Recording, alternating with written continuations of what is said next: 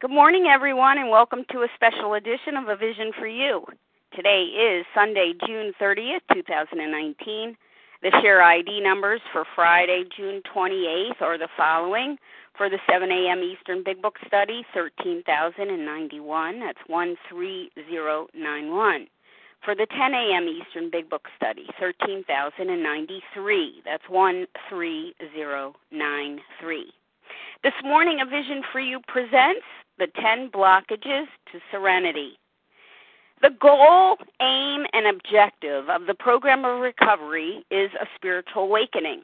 A spiritual awakening can be thought of as a new state of consciousness and being, a personality change sufficient to bring about recovery from compulsive overeating, and as an awareness of a power greater than ourselves. The Big Book speaks of a transformation stemming from access to a source of strength, a power which before we had denied ourselves. The results of a spiritual awakening are dramatic, although they may take place over a long period of time. They include changed perceptions, attitudes, and behavior. The program of recovery, the 12 steps, not only help to stop our compulsive overeating, but help in living better lives. We become aware of our defects of character, our shortcomings, which block our access to God, hence blocking the way to serenity and peace of mind. These undesirable parts of ourselves must be removed and replaced with godly character. These changes and rearrangements that take place in our lives require a cooperative effort. Sometimes we fear that without them, we won't be able to cope with life, succeed at work, manage our relationships. We cling to these shortcomings and defects, believing they're necessary for our survival. These changes and rearrangements that take place in our lives through the spiritual work require a cooperative effort. God provides direction. We contribute the willingness to take the actions required. We give complete license to that loving power to work in our lives, believing God's wisdom and direction far exceeds our own. Joining us today to expound on this very topic and speak about these blockages to serenity is John K., a recovered compulsive overeater from Los Angeles. John is a loyal member of Overeaters Anonymous, a loyal servant devoted to our way of life and to carrying this message of recovery. And it's with great delight and appreciation I welcome John K. to the line. Good morning, Leah. My name is John Kiernan. I'm a recovered compulsive overeater in Los Angeles. So I found myself thinking one day about the 12-step programs, and it also in a particular way, and I got thinking, what's the goal of all this?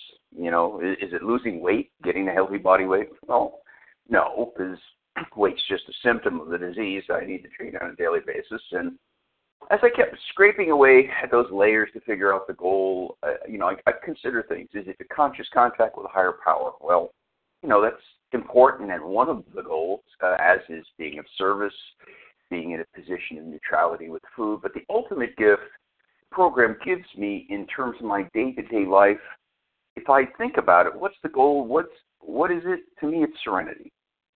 And by serenity, I don't mean walking around like a monk and divorcing myself from worldly things,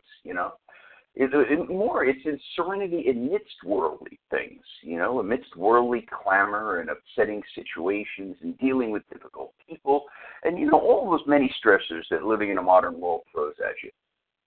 For many years, even though I had put the food down and my other substances down, there was only partial serenity in my life. To me, the real peace and relief comes from being relieved of my shortcomings. For most of us, this is a lifelong occupation. I mean, of course, the seventh step says only God will remove them. And while I think this is true, I also think it's my job to meet my higher power at least halfway. I have to do my part. Recognizing my aberrant thinking and actions and try, to the best of my abilities to change them. Instead of thinking of the seventh step as God just plucking away my shortcomings without any effort on my part, I like to think of it as a partnership between myself and my higher power to help me diminish these shortcomings little by little. And until God decides to completely remove them from my life. You know, in the steps we hear two different phrases mentioned, character defects and shortcomings. And, you know, there's two schools of thought on why these seemingly interchangeable words are there side by side. The one school of thought, and the predominant one, is that Bill was simply trying to mix up the language, as any good writer would. You know, as a writer myself, I can tell you, using synonyms, you know, keeps my writing from becoming repetitive. There is, however, no school of thought on this. There are people within the 12-step community who think the phrase character defects is about the underlying defective thinking and motivation that drives our distorted behavior, while shortcoming concerns itself. Shortcomings, you know, they concern with the actions and behaviors themselves. And I like the concept of splitting those into two parts a little. And for the sake of this talk, I'm gonna do just that. Now, I came from a dysfunctional family, and I don't think I'm alone in that. I'm pretty sure it's a common trait, especially in OA, you know, and maybe it wasn't a family of addiction, but for most of us, it was a family of some kind of dysfunction, you know. And as a result, I learned bad ways of looking at life and dealing with life. You know, I was taught distorted ways of thinking about other people and their intentions, bad ways of coping with life's problems and frustrations and handling tough times. Now, the thing I realize now is that this bundle of bad behaviors and attitudes were not a result of insane thinking, but rather they were sane reactions to an insane environment in which I was raised. You know, program taught me that while this mindset did protect me at one point in my life, it went from being a friend to an enemy. And psychiatrists will tell you, though, that the things that you learn earliest in life are the hardest to turn around. You know, and it's going to take time, but in the end, it's worth it if you're working on this. You know, for today, I have to be willing to accept, as it says in the AA 12 and 12 in the sixth step, I have to accept patient improvement. You know, the laboratory for my earliest behaviors and faulty thinking was that family dysfunctional family environment, and thus I have to find a way to change those lifelong thoughts that were not only not helping me in life, but these were actively harming me. You know, one of the reasons it's difficult for people once they leave early adulthood to change is that the actions we take on a day-to-day basis are reinforced on a day-to-day basis. Well, who's doing this reinforcing of this faulty thinking? Well, we are. You know, one of the reasons people have trouble changing their beliefs in anything is something called confirmation bias. And this quirk of mind plays a big part in a lot of the behaviors I'm going to be talking about today. At the core of this dysfunctional upbringing that I had was no belief in a personal higher power. You know, no belief that there was a force of good in my life and a force that had my back. And without any of those tools that I was then later given in life through the 12 steps, I mean, I went through life as a scared little kid inside, it alone in this scary world with nothing but my wits and faulty coping mechanisms to help guide me through life. I mean, I was a scared little kid well into adulthood.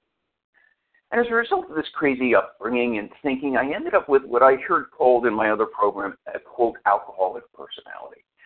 Now, in reality, I think when I look at it, it's considered mostly it's an immature personality, but it's also comprised of some skewed thinking about other people and about life. If I want to be rid of that alcoholic personality, I need to look at the various components, the negative components that made up my distorted thinking. I felt if I could put these components down on paper, even turning them into a list that I could refer to from time to time, I could work toward altering those behaviors. Now, this change, of course, is a lifelong process, and I need to remember I have to be patient myself because, again, turning around a lifetime history of doing it the wrong way, it's just not going to turn on a dime. So I started thinking back on my life, and like it says in the promises, you know, we shall not regret the past, nor wish to shut the door on it. And then later it mentions, no matter how far down the scale we have gone, we will see how our experience can benefit others. You know, some of that retrospection, if it's not done in a maudlin way, can also benefit ourselves, as long as we can look back and learn about ourselves through self-awareness. And how it works, there's an important paragraph that drills down exactly on some of the things I'm going to talk about here today. And that paragraph says, selfishness, self-centeredness, that we think is the root of our troubles. Driven by 100 forms of fear, self-delusion, self-seeking, and self-pity, We step on the toes of our fellows and they retaliate.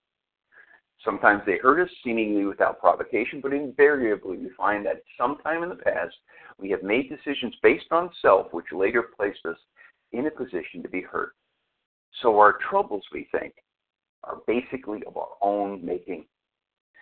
Well, in looking back at my life before recovery and quite a while into recovery, I saw a number of specific ways where my distorted thinking caused me to do just what was said. I often stepped on the toes of my fellows.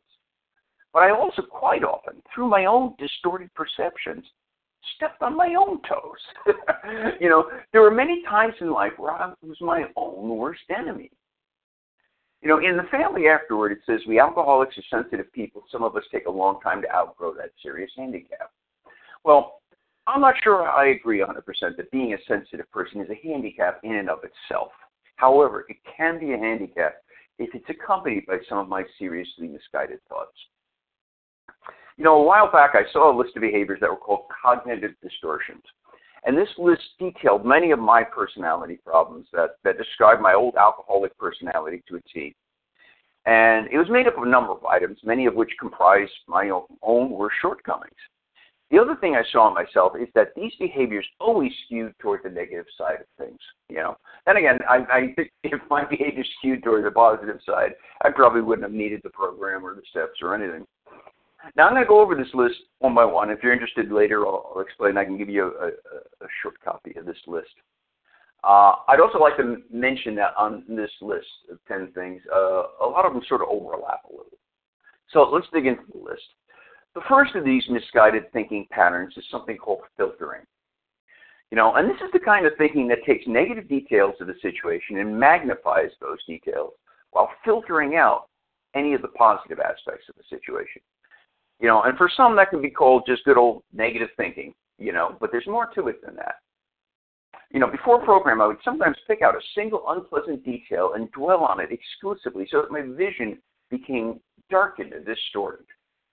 More importantly, this was put in my head at a very early age because I came from that family that went through life expecting the worst and living life in a defensive crouch. That's the way I could describe it. Moreover, this trait was constantly reinforced in me by me, okay? This involved that confirmation bias I spoke about earlier. You know, that means that once you believe in something, you tend to gloss over things that don't reinforce that belief while focusing on the things that you do. Now, I'm going to give you a perfect example of that. Years ago, I was visiting my mother who lived in Jacksonville Beach, Florida. You know, she lived right off of this busy road called A1A, okay? It's the kind of busy road with strip malls and franchise restaurants on every block. And what was also on every block, at every intersection, was a traffic light. And we used to joke that the lights there were reverse synchronized, meaning that as soon as the light went green for you, the next light up ahead would be going red. As a result, sometimes it would take like 15 minutes to go like a mile or two down the road.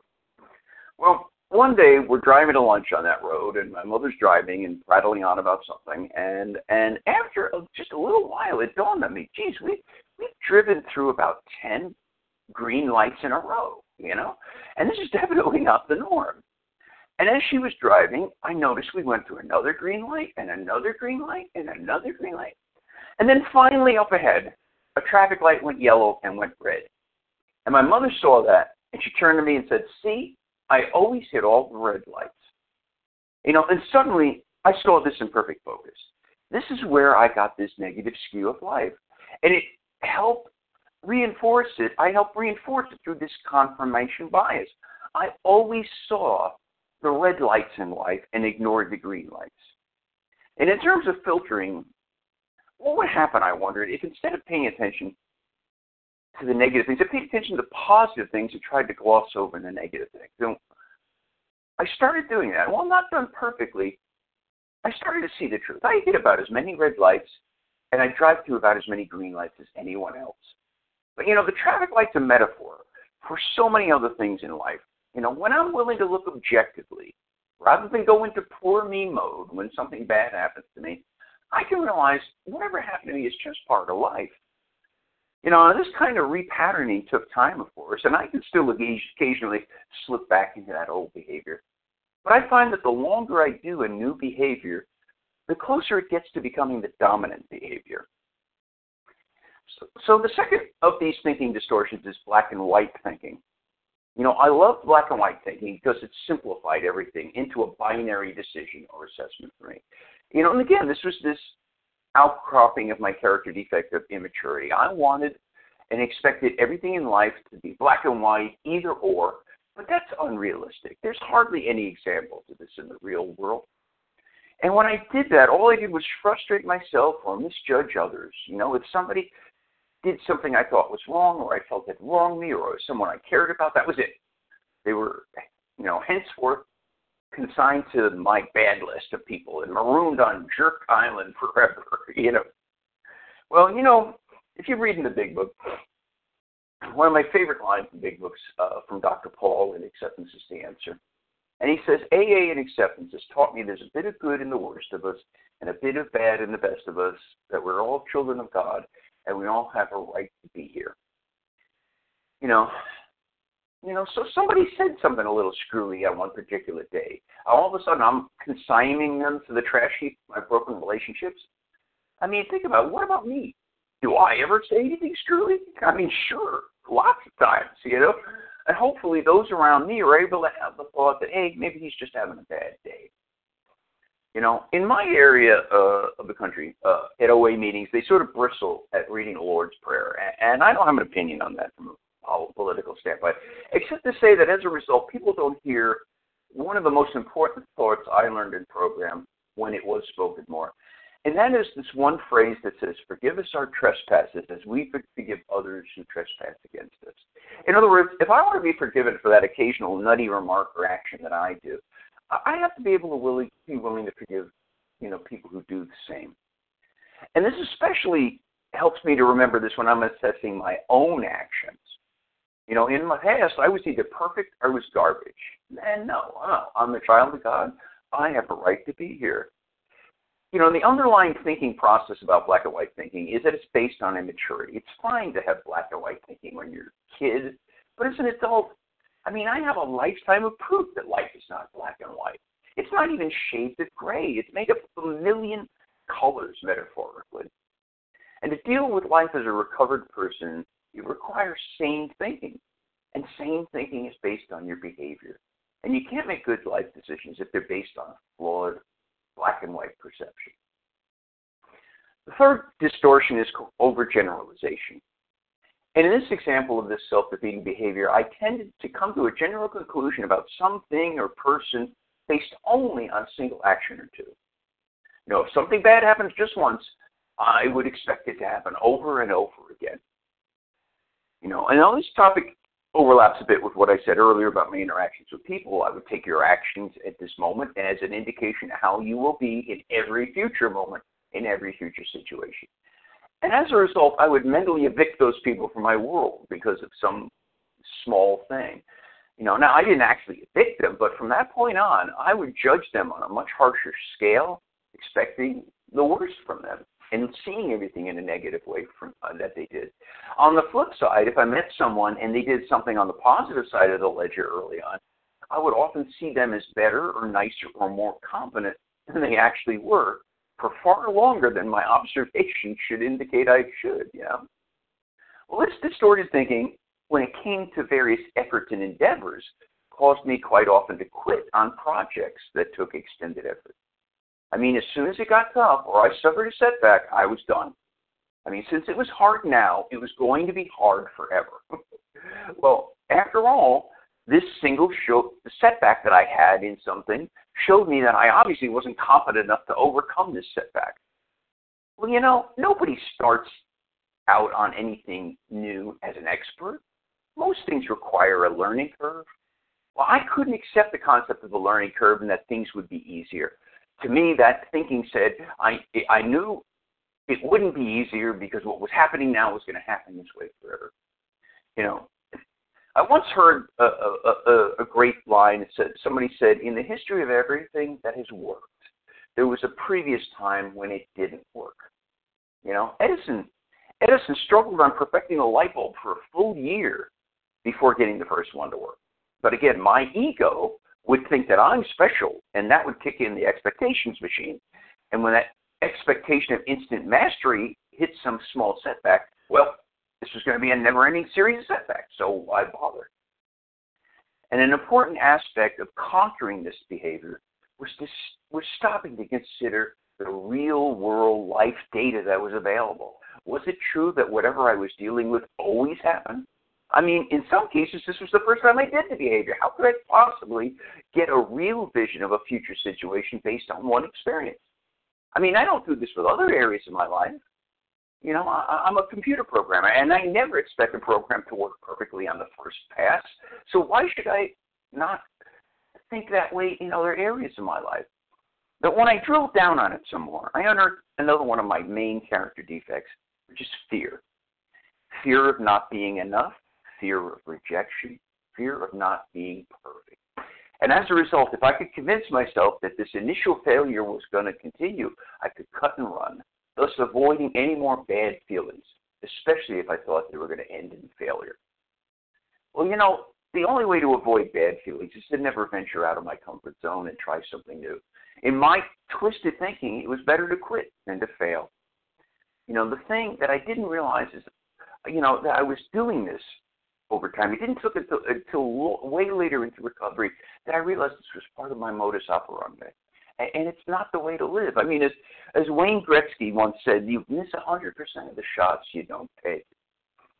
And another aspect of this thinking concerned how I dealt with life when I found myself in the middle of bad or difficult times.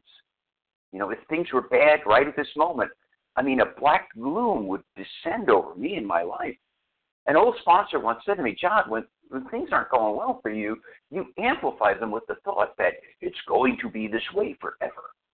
You know, the reality is that program taught me one great phrase, this too will pass, which helps me attenuate my moods now. You know, bad times pass, and then there are good times. You know, and then those pass, and things are normal for a while, and then bad again, and then good again. Guess what? That's called life. You know, in an effort to try to lose this self-defeating behavior of overgeneralization, I try to remind myself how I feel about people who have prejudice of any kind. I have no trouble with the understanding the flaw in their thinking about prejudice. You know, obviously you can't judge any large group based on the actions of a few. Well, since I can understand why that is illogical, I have to admit that overgeneralization is based on that same flawed logic. The next distortion of thinking is jumping to conclusions. Now, the concept of jumping to conclusions has two parts. The important thing I recognized about coming from my negative family of origin is that I was taught to assume negative intent from people unless proven otherwise. Also, expect the worst outcome in any situation unless proven otherwise. The trouble with this type of thinking is that in both cases, it often leads to some kind of self-fulfilling prophecy. Now let's look at these two examples of the subparts of jumping to conclusions. The first is mind reading. You know, to jump to conclusions, especially erroneous conclusions with other people, involves the mistaken belief I could read their minds. You know, when I jumped to conclusions concerning a personal interaction, I believed I knew what the other person was feeling and thinking and exactly why they were acting the way they did. And, as I mentioned, since I was raised with this negative defensive posture toward the world, I could never ascribe other people's intentions as being anything other than in the most negative of terms. Now, the fact was most of the time there was no underlying intent of any kind. Sometimes I would act to construe something meant to be helpful or kind as just the opposite. I mean, it was no wonder I could sometimes be my own worst enemy. I mean, sometimes I built whole scenarios and backstories about how someone felt about me based on some trivial incident that I had, of course, misinterpreted. Now, with this kind of thinking, I swear I could have written a book called How to Not Make Friends and Drive Away People. So the second part of jumping to conclusions is fortune-telling. You know, when jumping to conclusions that didn't include other people but in concerned anticipated situations, I turned from a mind reader into a fortune teller. In this case, I would make conclusions and predictions for the future based on little or no evidence, and then I would hold them as gospel truth. You know, sometimes this would lead me to anticipate that things would turn out badly in whatever expected interaction, so why bother? Some, like I mentioned before, underneath this thinking was some kind of subconscious attempt to guard myself against hurt and disappointment. You know, I joked once. I said, I wonder how many women in my youth that I was attracted to, but never bothered to walk up to and introduce myself, knew that the two of us had an entire interaction in my head that ended with them rejecting me before I even said hello. And since they were going to reject me anyway, well, why bother going up and talking to them? Other times, I anticipated a contentious interchange with somebody that I thought was going to disagree with me about something. So I would work out this intricate argument between myself and that person, and during that argument, which, by the way, was all in my head, I played out both sides of this debate with my parrying the other person's arguments and points with my own superior logic. I mean, I cannot tell you how many times when that interchange finally took place, the person would end up not responding as I thought. Often would agree with me right away. I mean, my God, how dare they sabotage that perfectly laid out argument I had planned by agreeing with me? I mean, I once heard someone say that their sponsor told them that they are not allowed to have arguments with people that are not currently in the room. I mean, I agree with that. And at the end of the day, getting freedom from this behavior, it's in the Big Book. It's practically on every page that reminds me I am not God. And as such, I can neither predict the future nor read minds. I mean, if I could, I'd be rich, but I ain't. Okay. So the next block to serenity is catastrophizing. Now, there's two kinds of catastrophizing that undermined my life early on. The first involved catastrophizing with a healthy dose of that aforementioned fortune-telling. You know, things were always going to go badly, so I better plan for whatever disaster was about to strike. I mean, this was a huge waste of my psychic energy. I mean, when I thought that there might possibly be a problem on the horizon, I couldn't just wait to see if it would happen. I had to plan for that possible eventuality. But I couldn't just plan for something to go slightly wrong. I had to expect and try to plan and ruminate over the worst possible outcome. Somehow, in my adult brain, planning for the worst possible outcome would somehow give me an edge by my having anticipated it. Now, of course, nothing I ever planned for ever happened, or it wouldn't happen to the catastrophic extent I projected. All I really ever did was traumatize myself unnecessarily. The second kind of catastrophizing was to magnify a small setback into a huge blow. Now, what was that about? Simple. Ego. I exaggerated how bad things were because I don't just have bad things happen to me. I have the worst things happen to me.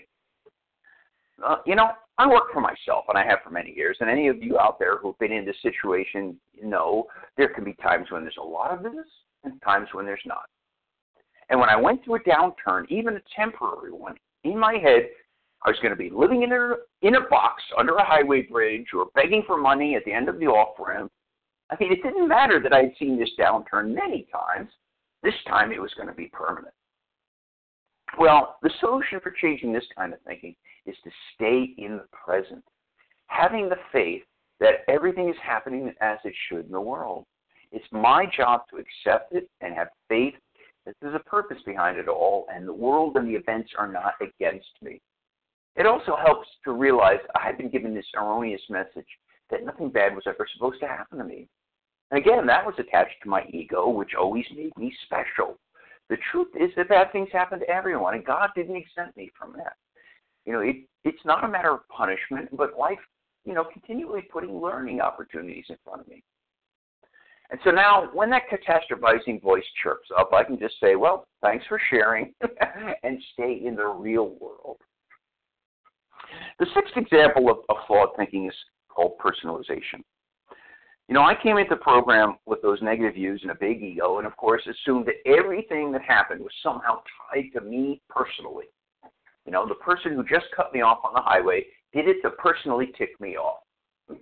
No, he's probably on the phone or texting or some other, you know, thoughtless thing. I just happen to be the latest victim of that thoughtlessness. You know, I heard somebody once say, never attribute to malevolence what could be more appropriately attributed to cluelessness. In other words, it ain't about you, John.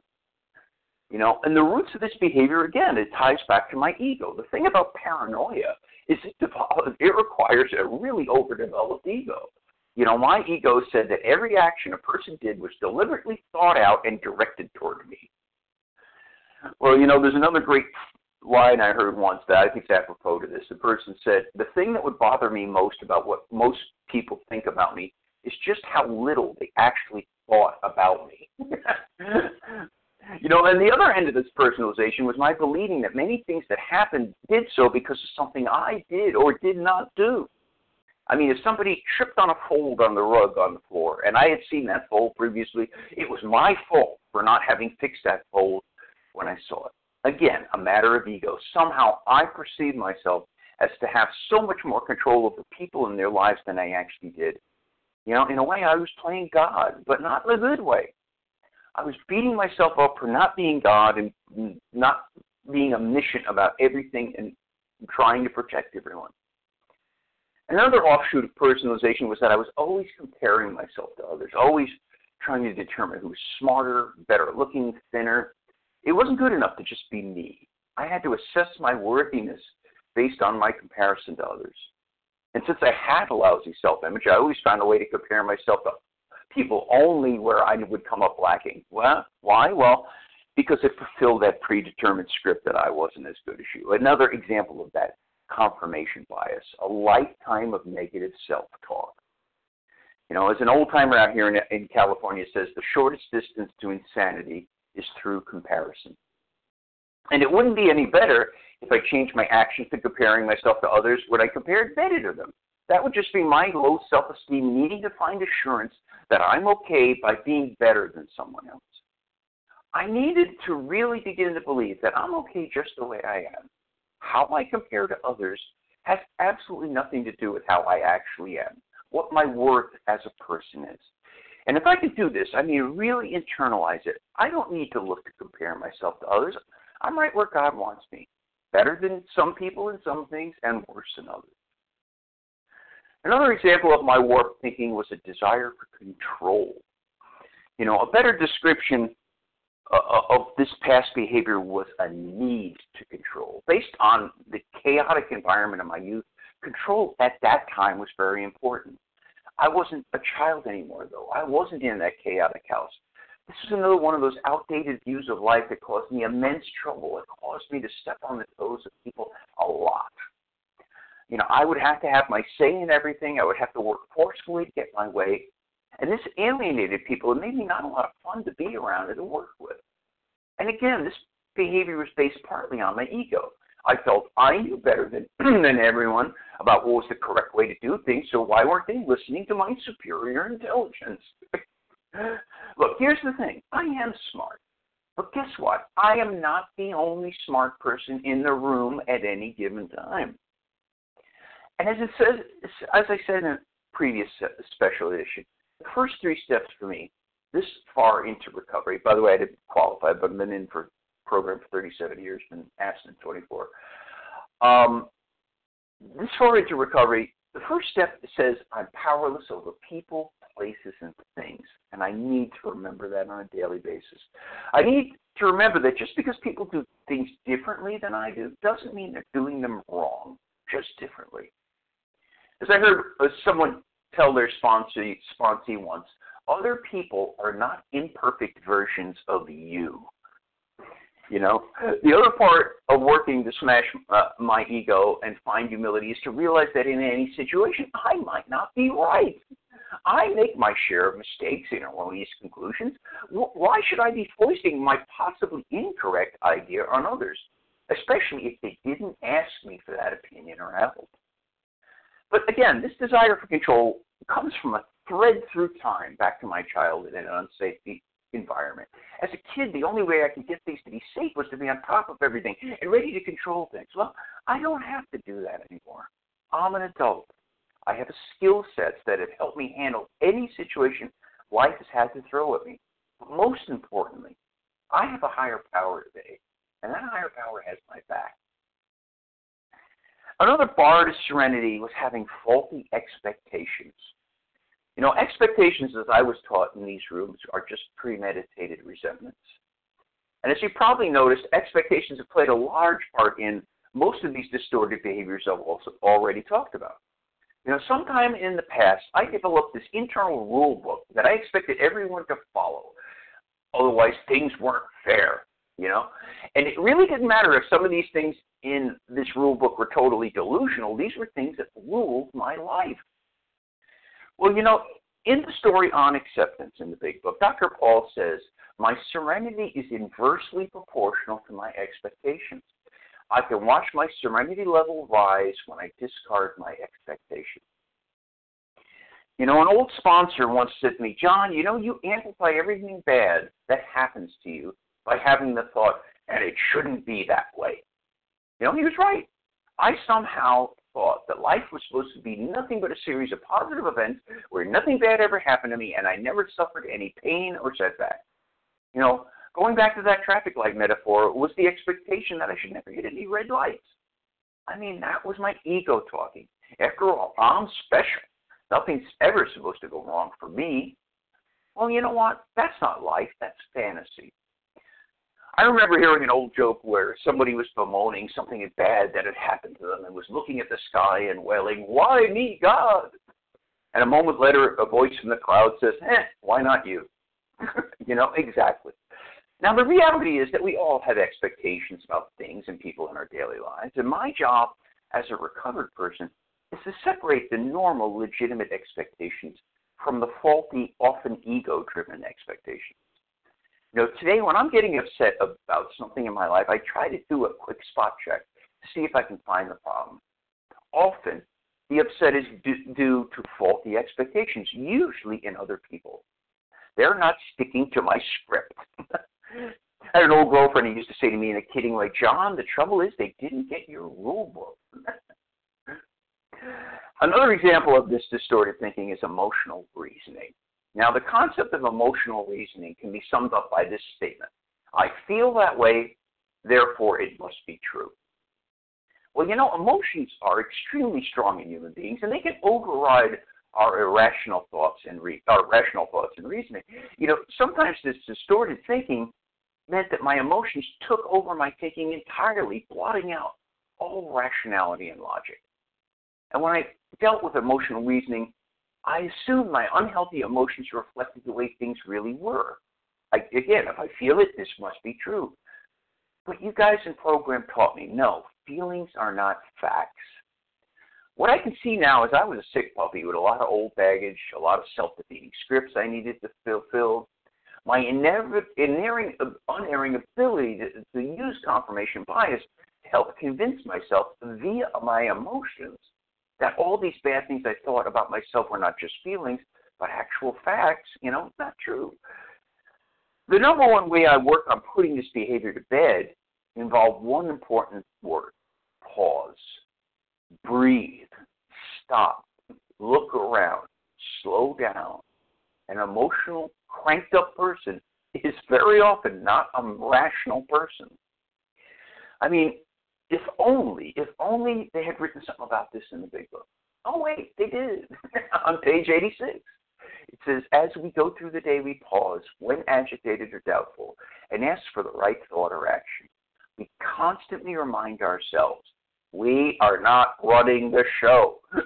Humbly saying to ourselves each day, thy will be done. You know, whenever I reacted through emotion, the reaction was almost always not a good one. I mean, I might have even had an appropriate reaction, but I would react with 1,000 times more intensity than was needed, and often that extra intensity canceled out people's ability to hear what I was saying or to take me seriously. You know, it took me years in life to realize that if I want to communicate with people, they have to be able to hear me. And if my actions are causing people to shut down in their ability to hear me, then I'm not communicating. I'm just venting. And the final self-defeating behavior and block to serenity is judgmentalism. You know, in the house I grew up in, if something went wrong, someone was to blame. Now, for reasons that still baffle me, before anything could be done about whatever had gone wrong, blame had to be assigned and the receiver of the blame had to be shunned or chastised in some way. And as a result, this caused two major faults to arise in me. The first was rationalization and justification. No matter what the degree of culpability I had in something bad, I needed to do all kinds of intellectual gymnastics to explain why the offensive thing I did was actually your fault. You know, in my favorite Big Book story, which is Freedom from Bondage, the author, Wynne L., has a wonderful line. She says, rationalization is giving a socially acceptable reason for socially unacceptable behavior. And socially unacceptable behavior is a form of insanity. You know, coming to program and finding the 10th step was just such a wonderful relief. I could just own my part, truly say I'm sorry, and move on. But, you know, the most destructive offshoot of growing up with this blame game was judgmentalism, meaning I was so super critical, everything and everybody. But the reality is that I was most critical, hypercritical actually, with regards to myself. You know, these unrelenting high standards that could never be met, if you drilled down on them, were actually due to my low self-esteem. Because I never thought that I was as good as you or anyone else, the only way I could assure myself that I was good was to be perfect. And of course, nobody's perfect. And as a result, I always fell short of my goals and aspirations, which then, of course, fed into my low self-esteem even more. I then took that judgmental nature and turned it outwards. I would hold everyone to the same impossible standard, and they too would fall short. You know, sometimes I would find someone who met my standards, but then at some point they would fall short, and then I saw the same judgmental eye. Now, what this really came down to was that I couldn't see the humanness in others, especially myself. You know, nobody does everything right all the time. That's the nature of the human condition. But I couldn't understand that, so when I fell short, I was either a screw-up or I was just a bad person. You know, to quote my buddy Harlan, no matter how much I try, I don't rise above the level of human being. And on any given day, I'm going to fall flat on my face in some aspect of my life. And one of my favorite paragraphs in the Big Book is on page 417. And it's not the famous acceptance paragraph, but rather the one right after it. And then Dr. Paul says, when I criticize me or you, I'm criticizing God's handiwork. I'm saying I know better than God.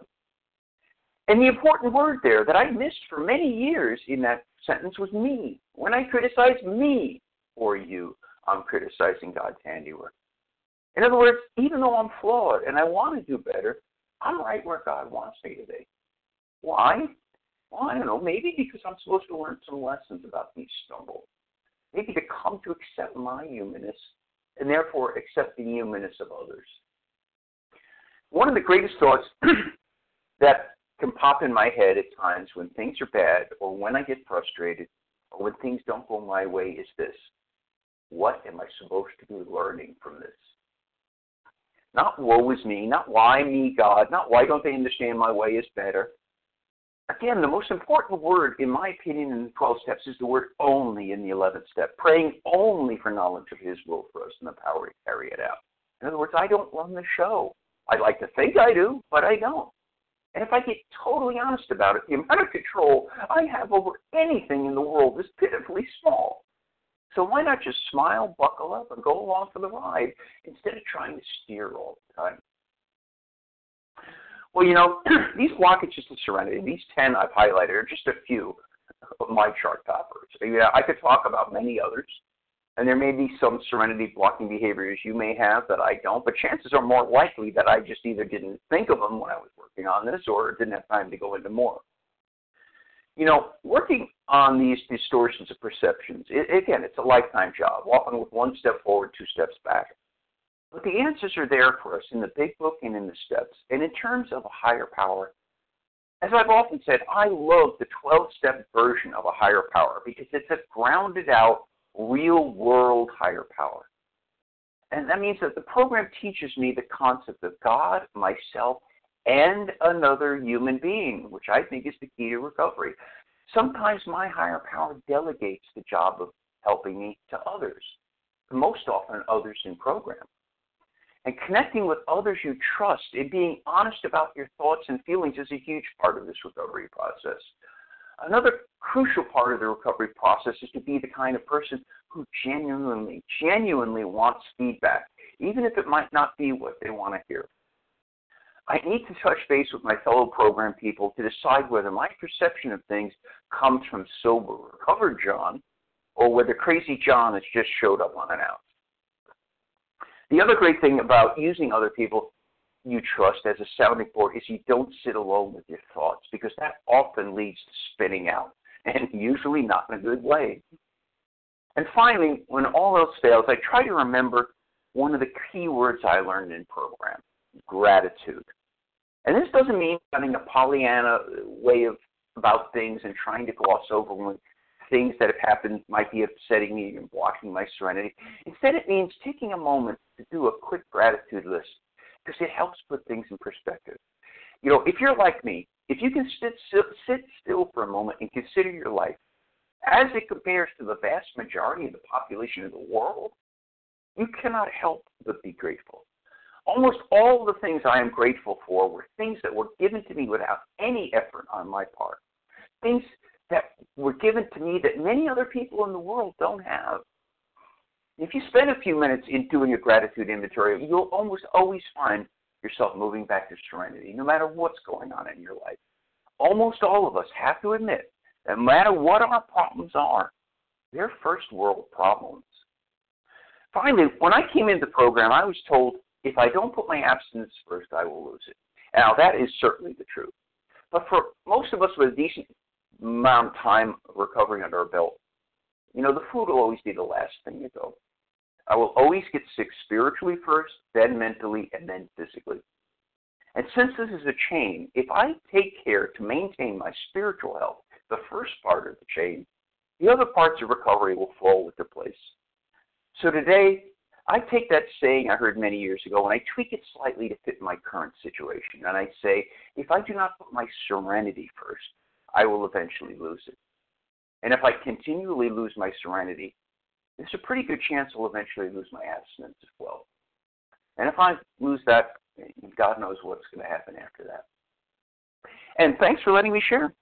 Leah? John, thank you so much for this very thought-provoking and stimulating presentation this morning. So very helpful. Felt like you were reading my mind.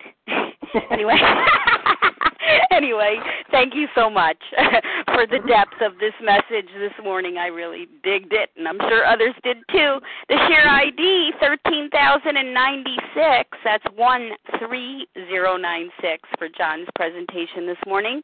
Of course, John's contact information will be given at the conclusion of this recording, so stay tuned for that. Now we will transition to a question and answer segment. *1 to unmute. To identify yourself, please, by first name and first letter of your last name. Irene B. from Boston. Kate B. Irene B. I got you, Irene. I got Katie G. Is that correct? And Pete B. Ginger C. Ginger. Yes, Leah. Sorry, that was me. Okay, okay. Yeah, thank you. Got it. Mm-hmm. Who else? It's not just John and I that think this way, is it? I'm sure not. Maybe it is. Everybody else more recovery than we do. Oh, this was excellent for me. Okay. All right. Christine in Connecticut. Okay. Gotcha, Chris. Florence F. in Virginia. Florence F. Okay. Jody E. in California. And Jody E. Got you. Okay, that's a great group. Everybody mute, please, except for John and Irene B. Go ahead.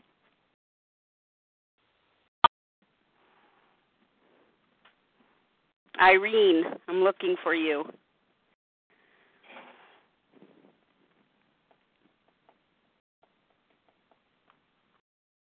Irene. Can you hear me? There we go. I'm so sorry. Gosh, phone. Thank you so much for your service, Leah. Thank you ever so much. Thank you for the consistency of hearing your voice on Sundays and the hope that it gives us. You do an amazing service, and it just fills my spirit, and I cannot thank you enough.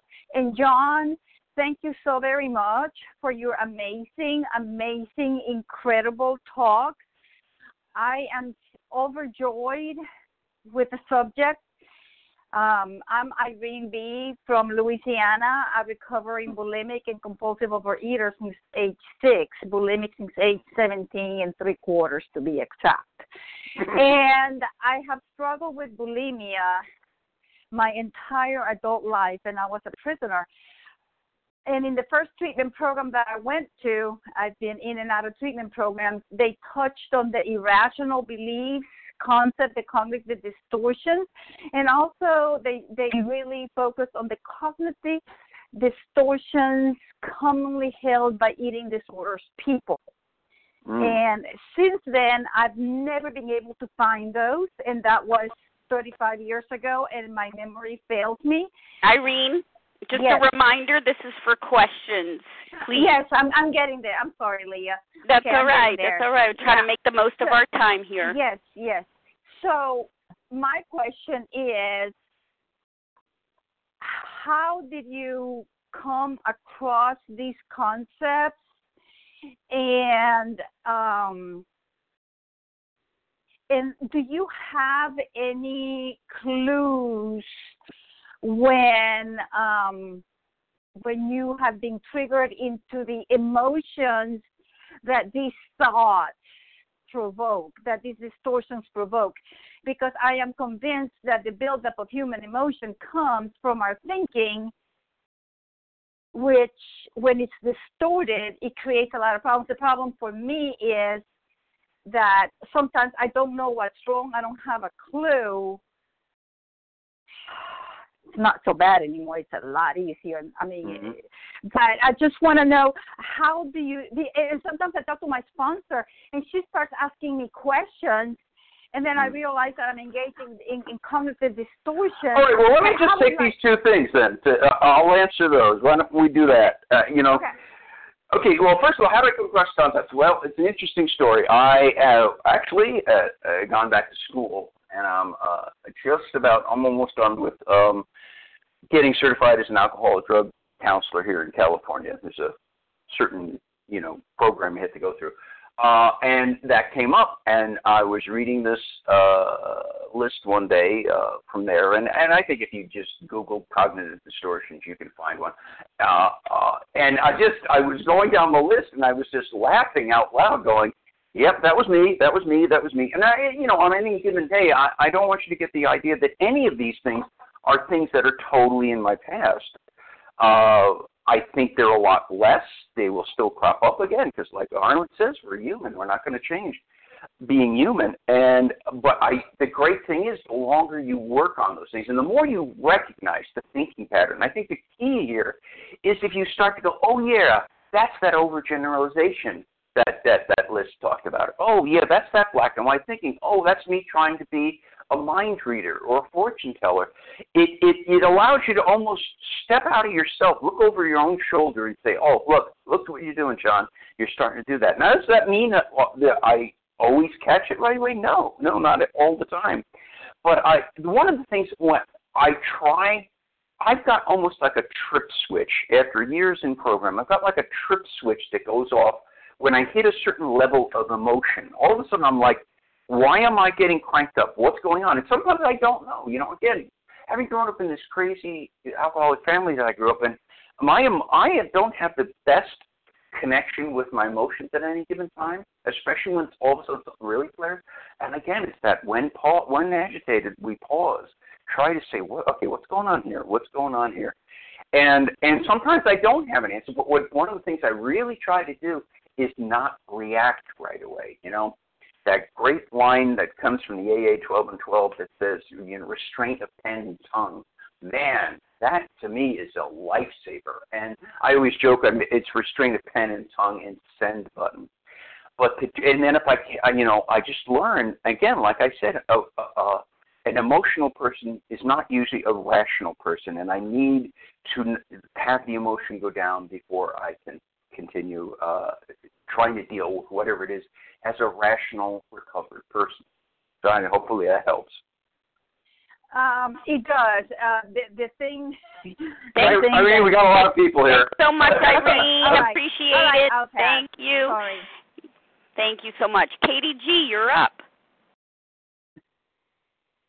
Good morning, Leah. Good morning, John. John, always a pleasure to hear you and your lightheartedness and seriousness all at the same time. I, too, could relate, depending on my spiritual fitness. Just wondering if you could be more specific for both those of us who identify as recovered and maybe even somebody who's in the food, how we might integrate, because I can hear this and then go on with my day. And I have my practice of 10 and 11 to integrate, but, you know, if you're myself as a recovered person or a newer person, if you could just use a little bit of the steps to talk about, like, how we might integrate this wonderful awareness into our daily life, into our step work and our relationship with power, which is blocked when we're there. Thanks again for your service. Thanks, Katie. Yeah, integrating. Well, you know, I mean, again, if you take all these things that I've mentioned and you bring them back, they're about having trouble, being blocked from realizing there's a higher power out there. There's a higher power out there, and guess what? It ain't me. And my job, again, is to, you know, to fit myself, you know, like it says in the 11th step, into, you know, praying only for knowledge of His will for us, and to realize that. And sometimes it doesn't hurt, you know. I was joking when I was putting this together, going, you know, I'm going to take this list and I'm going to make it short and laminate it and put it in my wallet. You know, there was a woman who used to live out here in L.A. She moved away, and she said one of the things she did is she wrote up a list of, like, her top 10 character defects, and she just little bullet points and put it, made a laminated card and put it in a wallet, and she would take it out like a couple times a day when she was at work and remember, oh, yeah, that's right, I got this problem, and it's sometimes remembering, oh, yeah, these are the kinds of things I do, and this disordered thinking, every one of these is an absolute block to serenity, because it just will keep getting me cranked up. And I get asked sometimes about dealing in contact with a higher power. I go, you know, somewhere along the way, it just became a part of my existence, and you know, I just sort of know that that everything's happening exactly we're supposed to. You know, I don't have this hugely defined thing that I just know there's a God and it ain't me, and that when things go wrong, I try to, you know, sometimes you get frustrated, you're human. But then I try and say, okay, what am I supposed to learn here? What's this really about? And if I'm getting cranked up, what's going on? And invariably, if I think of that list, I can say, oh, this is the expectations. I expected this, and it didn't happen. And I'm a little kid stomping my feet now because it isn't. Or, you know, oh well, I had, you know, this. I was a mind reader. I was a fortune teller. And to just, again, that whole. The more you can grasp the idea of a conscious contact with a higher power throughout the day, not just, you know, taking a break and going somewhere and praying, but to sort of inculcate it into all of your life, it gets better. Now, again, do I hold on to it perfectly 100% of the time? I wish, but it's what I'm trying for. It's my goal, and to realize, you know, I am here. I am a member of this world, but I'm not the boss. And again, if I think of that traffic light metaphor, okay, I just hit a red light. You know, I got a lot of green ones before that, so I can accept that. So I don't know if that helps, Katie. It does. Thanks, John. Thank you, Katie G. Pete B., you're up now. Thanks, Leah. Thanks for your service. I appreciate it. John K., thank you so much. I'm sorry, Pete B., compulsive overeater, recovered today by God's grace and mercy. Thanks, John, for your message. It was very insightful, clearly well thought out, and it had depth and weight, and I really got a lot out of it. And, like, several times you had mentioned that what you learned growing up and what you were taught growing up. I'm just curious, was any of that like formal instruction in that dysfunctional, or is that just what your perception was and you walked away from? No, it's definitely the perception of being a little kid in a totally out of control environment. I joke sometimes that I haven't for a while, but I used to go to ACA meetings of Al-Anon, a lot of adult children meetings, and they have a checklist in there about, you know, does any of this fit you? And one of the questions was something to the effect of, do you think that the that, do you think the world and people in general are out to get you? And I laughed. I said, I think I was actually sat in a chair and told people and, the world and people in it are out to get you. Now, they didn't exactly, but I would see that. It came from that family. And the interesting thing was to become a recovered person in program and go back and put myself back to being around some of those people. I had a mother and father. They divorced very early, and I went back and forth. But even sober, I got a chance to see them a bit and to see how some of the things my mother did, and to realize, oh yeah, that's where I got that. Oh, that's where I got that. My mother accidentally dropped something one day, and she, you stupid jerk, you idiot. And I just went, look at that. She thinks she's an idiot because she did something human. But what does a little kid do? A little kid sits there and watches the adult. And, again, parents never sit you down and do these things. But as a little kid, you go, oh, okay, that's the way it's supposed to be. And it happens all the way through, including through addiction. I always joke that people don't sit kids down and say, oh, do drink and drug and overeat. It's great for you. But what they will watch their parents do is get upset. And when they watch their parents get upset, their parents then say, I need a drink, I need a pill, I need a cigarette, or they watch them go eat a cupcake. And what that little kid does is say, if I don't like how I'm feeling inside here, there's something out there that I can put in here that'll make it better. But again, I think most of this stuff was just simply done by watching and observing it, and it was such a mind blower that when I came into 12-step programs and I started hearing people who dealt with life other than the way I was taught, and that, wow, maybe the answer to being upset is inside me, not outside me, that things began to change. And even then, it took a long time. So I hope that helps, Pete. It does. Thanks, John. I'm curious, was there positive instruction or positive things you walked away from? Oh yeah, in other words, the real crazy making thing with my mother was she was a wonderful person a lot of the time, when she wasn't drinking, the whole story of Dr. Jekyll and Mr. Hyde is an allegory about alcoholism and drug addiction, and it was really true that, and she gave me my sense of humor. She gave me that wacky way of looking in the world that turned me into a comedian, and she was very smart, and she really did a wonderful job of instilling a love of learning that has stayed with me through my life. You can tell a kid to, you need to study for school, but if you can enthuse a kid to be loving learning, as she did with me, you couldn't keep me away from school when I was young.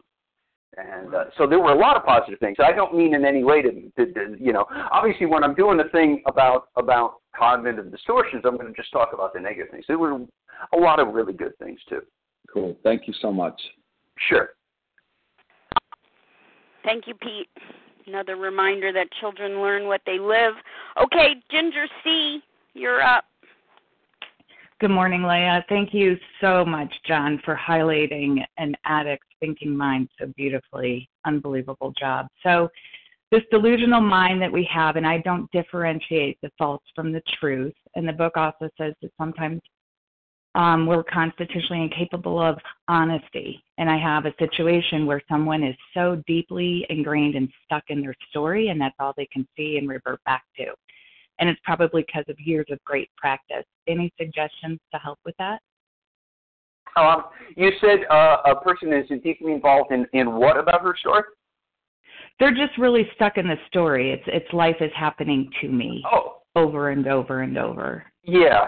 Okay. Well, I mean, one of the things I went to a non-12-step group for a while about adult children, and I left that one because it became all about bashing parents and, oh, poor me, look at my horrible childhood, look at all this, because it just wasn't working, People weren't getting any better. And one of the great things about going to Al-Anon is and I know it's another program, but I'm just saying, I got there and they say the same thing. Oh yeah, you had a bad childhood. Okay, now what? Now what? You've been out of your house since you were 17. Now what? At some point, there has to be a pivot toward recovery. If all you're doing is sitting and focusing on either the past or the way things are, you know, that whole line, nothing changes if nothing changes. The idea of trying to say, I need to change the way I'm doing things. You know, there's it was funny, I was just in class yesterday. We had this special class on group therapy stuff, and the teacher says, one of the great things to ask a person sometimes is, so is that working for you? You know, which is, I heard that in AA, I don't know how many times. Is this working for you? Is what you're doing working for you? Maybe the question to ask. You know, do you want to be happy, joyous, and free? You know, again, we will not wish to shut the door in the past, but ... We have to take responsibility from this day forward. We're not in the house. We are our parents. That's the, you know, one of the things I've always said is, you know, becoming an adult means you no longer have to do things you don't want to. Yet many things in my childhood that I was forced to do turned out to be things I was really glad I was forced to do. And I was so frustrated because my stepfather was a piano player, and I started to learn piano. And then I got a little frustrated, and my mother said, oh, don't make him, don't force him, because it was that time. And I really wish she had, you know. But one of the things about that is we have to become our own parents a little. I don't want to sound like New Age speaker or anything like that, but we have to be willing to push our comfort zone, you know, because if we don't, we're not going to get better, you know, if we are not willing to try to change that. You know, there's a certain comfort. There's a certain, like, wallowing in the past and the poor me's or the way we're doing things. But again, what did it get us, you know? And it's about, you know, again, I look at this book and I say, the answers are all here, and they're all, if you get right down to it, the difference between John's OA when he was first around and slipping and sliding and John's OA now is I follow the instructions in the book, and every one of them has to do with some kind of change, because nothing changes if nothing changes. I don't know if that helps, but that's some thoughts. Oh, I love it. And how's it working? That's great. Thanks, John. Sure. Thank you, Ginger C. Chris, I believe G, Chris G., your turn, star one to unmute. Good morning. This is Chris G. Thank you. Thanks, John, for your message today. So powerful. I have a question about somebody who finds that working 10 and 11 brings up an overwhelming amount of shame that causes them to, resist doing it. They don't see the value often, particularly in sharing it with other people. I was wondering if you could, given that all of these cognitive distortions are opportunities for a 10th step and 11th step, could you speak on that a little bit for us? Sure, Chris. One of the things that came up in my and somebody said it once, I thought it was so good, is that guilt is when we think we've done something bad. Shame is when we think we are bad. And a lot of us have taken various things, some of them real, some of them not, and turned from feeling guilty to feeling shame, which is, I think, one of the real curative effects of a 4th and 5th and an 8th and a 9th steps, because you go, okay, these are things that happened in the past. I'm not proud of them. I'm not happy about them, but I am not that person anymore. The ability to sort of say, here's the old me, almost like draw a straight line down a piece of paper. Here's the old me to the left. Here's the new me to the right. I cannot change the past. I don't want to be that person anymore, but I have to acknowledge the past before I can get past it.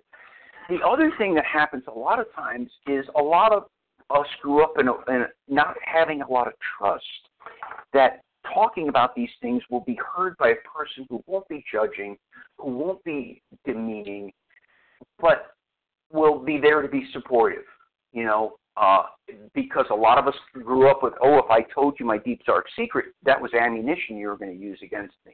Either maybe not now, maybe somewhere down in the future. But to be able to have the trust that part of what this is all about is, I sometimes talk about it, about a wound. In other words, if you think about how we're wounded, I think it's Leia's line about, our disease comes back through our wounds. We got to clean that wound out. You know, yeah, we can, you know, let's say you've got a bad wound and you've gotten it dirty and, or, you know, possibly infected. You can't just stitch it up because now you got a stitched up infection underneath the skin. You got to clean it out. You got to use, you know, I don't know, peroxide or whatever to get it clean before you stitch it up. And to get it cleaned out involves getting it out in the daylight. You know, you've got daylight is a wonderful disinfectant, as they say. And that person needs to be able to trust that bringing this stuff up will help her move on and say, this was the old me. It's not the new me. If there's still shame, you're still this party. Maybe that's saying that I'm not changed. If you can really get, I mean, I cannot tell you how wonderful it was when I did my first, fourth, fifth step. I walked out and said, I now make the decisions from here forward based on recovery.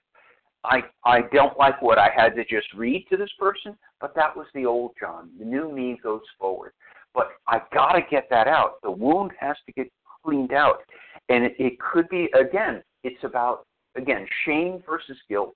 You know, shame is I'm a bad person versus I did bad things, which is from guilt. And to realize that you don't have to do that. You can clean it out, and you have to be able to trust people. You can't share with people if you can't trust them that they're not going to be judging you, other than to say, yeah, I did that kind of thing too, or oh, do you know, not just gloss over it, but say, oh, well, how do you think we can move forward from here? You know, what do you think that taught you? Those kind of things. So I think a lot of that's a matter of finding a way to trust other people and to realize that this is important. This is so important to clean out the wound. Otherwise, you're just going to stitch it up, and somewhere down the line, you're going to either be in a bar or in a bakery or wherever, because nothing changes if nothing changes. So I hope that helped, Chris. Thanks, John. Mm-hmm. And thank you, Chris, for the question. Florence F., star one to unmute. Hi, this is Florence F. Thank you, Leah, for your loyal service, and always wonderful to tune in and hear your voice. And John, I mean, wow, I feel like this talk, I could like listen to it, like take two a day, listen to it twice a day, and call your sponsor in the morning. I mean, this is just such a curative talk. And I'm so happy to know that it gives me some comfort that you've also studied, you know, because I thought if you're a computer person, next time my computer person comes by, I'm going to ask him, how should I live my life, you know, because it's just a wealth of information I wouldn't expect from IT. But anyway, I love to joke too. I have so much in this, you know, about habits and overcoming them, but here's my question, and I just play with this. Like, I think I'm intuitive, you know, like I think, you know, this business about mind reading and another thing where you can read. We do form impressions of people, and sometimes that's a good thing because, you know, we're trying to order our world, and it's – so how do you keep from, you know, sort of the natural thing of forming an impression of a person so you kind of know what to expect and playing your edge? And what I mean to say is like being open and not, you know, categorizing people and judging them. That seems like a little, you know, sort of glitch for me. Do you know what I mean? Yeah, no, I know exactly what you're talking about. Sure. Great. Yeah. Well, first I'll just computer analogy wise, you know, I like to think of my time in program is I'm debugging John. You know, this is all about debugging. I joke that my first wife poor first wife, she got John 1.0. That was not drinking, but not a lot of help. My second, the person I dated between my first and second wife got John 2.0, and my wife now has John 3.0. And I'm here and doing all this work because John 4.0 is in beta. And that this is life. If you think about what we do here, this is debugging your life. And your life's always going to have bugs, and you're always going to have to keep working on them. And in terms of impressions, you know, I think it comes down to, yes, you're right. We all will make impressions. You can't help but do that. That's human nature. But I think the key is to make the impressions out of clay and not concrete. And because what will happen sometimes, or you used to do this a lot more, is I would make this instant thing about somebody, and then I wouldn't allow, the empirical facts that kept unfolding to change that, and to realize, I've gotten so much better about that because you start to see human nature. There was a guy who came into the program, and he came in one day, and I met him, and he'd moved from somewhere else and started coming to meetings, and I had an instant dislike for this guy. Now, the good thing is, I have enough time in the program to go, there's no reason for you to not like this guy, John. You just met him. And I was able to drill down, and all of a sudden it hit me one day when we were sharing, he sounds exactly like my father. And, I didn't hate my father, but you know what I mean? There was just something there. And, it's hysterical, it's historical. But that sometimes our impressions, especially early ones, are based on other things coming in from the side that have nothing to do with that person. They could, that person reminds me of this, or they did something, that I'm folding way more into it than I should be. And just try as best as I can, especially if you meet somebody you really don't like them right away, to sort of go, okay, well, now look, let's face it, you can meet people, and after a certain amount of time of reinforcing, nope, they're definitely a jerk. And there are people out there. It doesn't mean that they're, God will take care of them, but, I don't have to necessarily interact with them any more than I need to.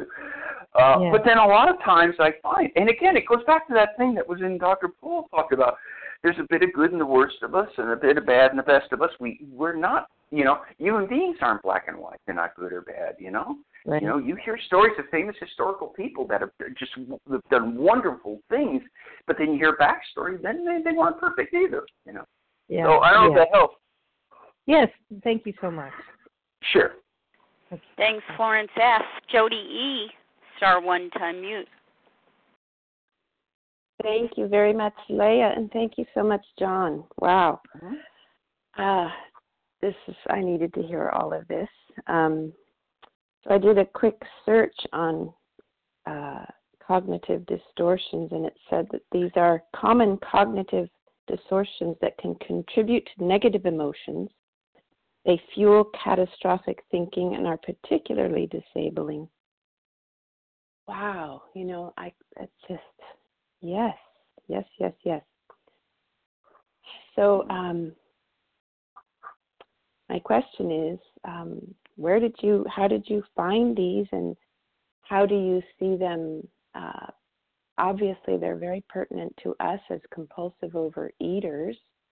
Do you feel that they're pertinent to any kind of addiction? Do you think they are particularly related to addiction? Mm-hmm. Yeah, well, I had mentioned earlier that the first time I saw them was in the middle of taking these classes for drug and alcohol addiction, and obviously these are human things. These aren't necessarily just things addicts do, but they're human things. But the thing is, like Harlan always says, food's not the problem, food's the answer. So for us, what are we going to turn to? And again, for me, a lot of it comes down to, if I can rein these in and have myself be in some form of serenity, and again, I had to change my thought on serenity because it always sounded like I was going to be a monk or something, but it's more about just a general feeling of well-being and not having to go through the world always like just slightly anxious or slightly whatever, and the person who lives like that doesn't need to turn to alcohol or drugs or food or anything else. And that's what I want. I mean, I joke a lot of times. This stuff we're doing, when I lead retreats, I'll spend 10, 15 minutes talking about how hard recovery from compulsive eating is. Just because I want everybody who is having struggles to realize, oh, okay, I'm not just nuts. This is hard. And I always joke, I say, this stuff is hard already. We don't need to make it any harder. We need to do everything we can to make it easier.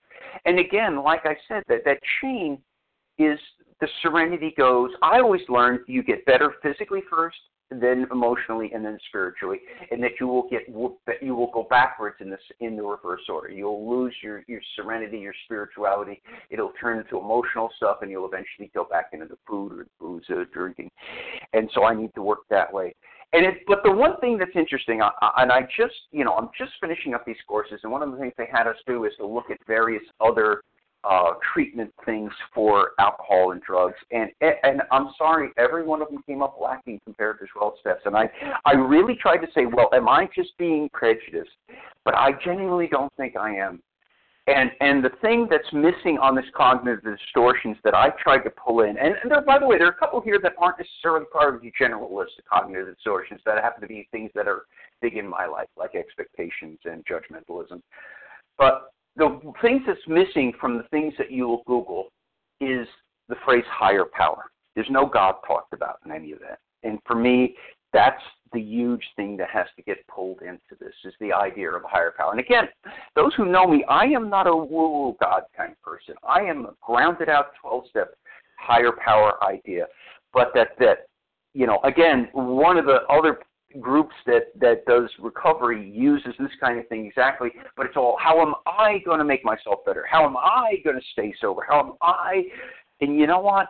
The thing is, the longer I'm around, self-help groups do not work for compulsive anything. Other help groups do. God help groups do, and that's what I'm in. I'm not in a self-help group in OA. I'm in a God helps me, I help others group. You know, and so that was the one thing that to me, if you start Googling cognitive distortions, that's being left out that I sort of tried to hopefully fold in, is the concept of these are all things I need to work on with the help of my higher power. But it's also good to have that list to look at to say, okay, here's the things I need to keep working on. So hopefully that helps. Thank you, Jody E., for the question. We have time for perhaps three more folks who have... Julia. Stephanie K. Is that Jackie? Harlan G. Harlan. Stephanie. Jackie. Okay, let's go with these three. Julia, your turn. First letter of your last name as well, please. Hi, it's Julia E. Thank you. Go ahead. Thank you so much. My question is this. I am in a non-recovered state right now. I'm in step one. So when I notice these cognitive, because that comes up, I mean, it was seriously like you were reading my mind, my brain, and what goes on in there. And I'm afraid of taking it to outreach calls at this stage. I've been known to be a people pleaser and then sort of identify with what they're sharing. It's like poor boundaries, you could say. And so I think I need to definitely vocalize those so I can protect myself, but also them, because I don't want to make them my false god. So how can you really with that, build that faith muscle? If you're not feeling your higher power, there's like a disconnect, and without going to, outreach calls right away. I know to pause, but like pray and use step 11 or pray and use spiritual energy. I get so frustrated because I stop and feel it, and I don't want to stop and feel. So, I don't know if that's a question. But, no, I got some of it. Let me try and answer some of it for you if I can. First of all, it's this disease, more than almost any of the other physical addictions, has a huge component of isolation. And I want to figure this out myself. I got a great brain. Most of us do. We just have this one little part of the insanity that deals with food. So we're so used to going and getting all the manuals, going home, reading everything up, and we'll do it ourselves. God knows I tried to do that in all of my 12-step programs. It doesn't work. I need other people, and God speaks through other people. And the thing I always joke about, I say, that concept of God, I believe God is not just one thing up there. It includes Leah and Harlan and Lori and Larry and all the people. They are part of it. And like I said, God delegates out. And I need other people, because I always say God, the key is God, myself, and another human being, because I can go off and pray with God and become convinced that God has told me that chocolate's a vegetable, you know, and that I called my sponsor and he's like, not for today, we're not going to do that. Because I cannot tell what even through the most amount of prayer and meditation, I can't tell what's the voice of my higher power versus what's the voice of my disease, just doing a really good impression of my higher power. That's why we need other people and why outreach calls and things like that are so important. I need to ground out with reality, which is other people, and you have to have some trust in that.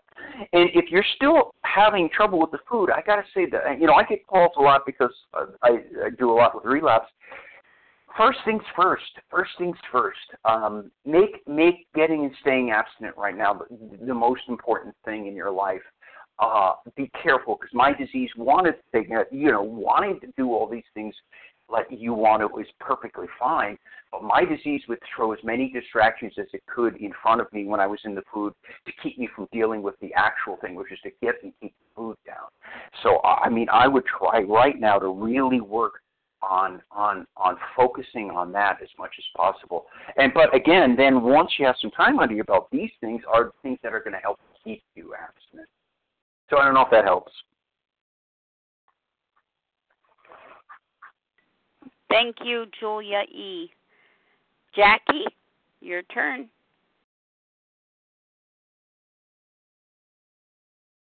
*1 to unmute.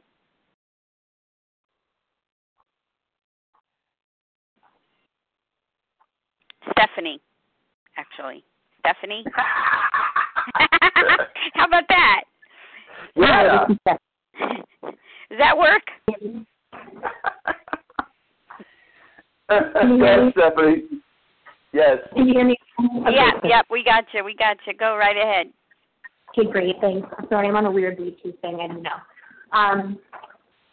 So my question is that, you know, as an addict, I know that, you know, an addict's brain will lie to themselves and manipulate without even realizing. I'm sorry, I am actually having a little trouble hearing. I mean, grasping it. Is this better? I just got on. Much better. Okay. Thank you. Sorry about that. Okay, so as an addict, I know that like my mind will lie to itself and manipulate without even realizing that I'm doing it. Like, I think my intentions are good. I think I'm like, okay, like, this is what I'm feeling right now. These are my actions. Like, this is why I'm doing it. But in reality, it's I feel like I'm completely untethered because I can't trust myself. And so how do you go about working on these distortions when you're lying to yourself and your sense of what's real and what's not is completely warped because of addiction? Thank you. Okay, great. Well, again, I mentioned this. I'm a huge believer in having some kind of a God squad, you know, and more than just a sponsor, by the way. You know, when I came in, I got taught, and I won't use the phrase because it's a AA rude expression, but somebody who comes in and has about the same amount of time as you, because it's good to have somebody who's on the same place in the learning curve you are to talk to about things. Gee, does this make sense? What do you think about this? And then a few other people who do have more experience in that as a way to bounce things off of. Because again, you're right. I don't know at any given time whether my brain is doing things logically, and I need help. Now, it also really helps to have a sponsor who you feel you can talk to and say anything to. That is a huge part of this, you know, that you can talk to and be open about it, but then at the same time be able to hear things back that may not, you know, may be critical. Not hopefully you haven't got a person who is doing it in a hugely negative way, but that you can tell you, because that's what I need. I need my sponsor every once in a while to go, I think there's a little ego going on there. I think you may want to look at, is this happening? You know, not beat me up, and then about me being willing to hear that. And I think it's hugely about working with others. And in terms of, you know, bouncing things off. Does this sound right to you? I'm thinking of doing such and such. Or this person did this and said that, and I feel this way. Do you think this is valid? And sometimes we will go, yeah, that person was a real jerk. Or, gee, well, maybe there's a little ego because maybe they hurt your feelings because of this, this, and this. To be able to sort of look at some of these things, because, yeah, you're right, we can't be 100% sure of our own feelings because, we all come in this with agenda. The great thing about having a good sponsor, my sponsor has less time in program and abstinence than I do. It doesn't matter. Once you get to a certain level, it's a peer thing. It's a peer thing. It's about an objective person who cares about you being able to give you objective feedback, because none of us can be objective about ourselves and our motivations or any of that stuff. And to have people you can trust give you feedback is so huge. And I don't think there's any way for us to do that all by ourselves, sitting alone, no matter how much we sit in a full lotus position, trying to get in touch with a higher power. We need the human beings, God's delegates, that will help us with recovery. So I hope that helps. Thank you, Stephanie K., for the question. And we're going to wrap up this question and answer segment with Harlan's question. Good morning, Harlan. Good morning, Leah. Thanks for your service. Thank you, John, as always. Brilliant. Bravo. Fantastic. My question is, could you just list, while the tape is going, what the 10 cognitive distortions are, just so that we have it on the tape? Okay. And by the way, at the end of the thing, I'm going to give my email. And if you want, I can point you toward a little bit of this. Now, my list is different than you can always Google cognitive distortions to see another list. But they are one is about filtering. In other words, filtering out the good and only looking at the bad. Number 2 is black and white thinking. Number 3 is overgeneralization. Number 4 is jumping to conclusions, which has the subparts mind reading and fortune telling. The next is catastrophizing, expending things out. The 6th is personalization, making everything personal. The next was about desire for control. The next was faulty expectations. The next one is emotional reasoning. In other words, I feel that way, therefore it must be true. And the final one is judgmentalism, judging other people. And at the end of the tape, I will give my email. And if you guys want, I made up like a little short list, and I can point you to that. Thanks, John. I was going to ask you what your food plan was, but I decided not to. That's an inside joke between me and Harlan. The first question we always get asked at every retreat, what's your food plan? Thanks, John. Okay, Harlan. Yes. Thank you, Harlan. That was great to ask for that. Thank you so much. Yes, brilliant. Bravo. Thank you so much, John, for this insightful presentation. Extremely helpful. I'll be in touch with you. Thank you. We're going to conclude this presentation, this meeting, from page 164. You'll notice it's in a chapter entitled A Vision for You. Our book is meant to be suggestive only. We realize we know only a little. God will constantly disclose more to you and to us. Ask him in your morning meditation what you can do each day for the man who is still sick. The answers will come if your own house is in order. But obviously you cannot transmit something you haven't got. See to it that your relationship with him is right, and great events will come to pass for you and countless others. This is a great fact for us. Abandon yourself to God as you understand God. Admit your faults to him and to your fellows. Clear away the wreckage of your past. Give freely of what you find, and join us. We shall be with you in the fellowship of the Spirit, and you will surely meet some of us as you trudge the road of happy destiny. May God bless you and keep you until then.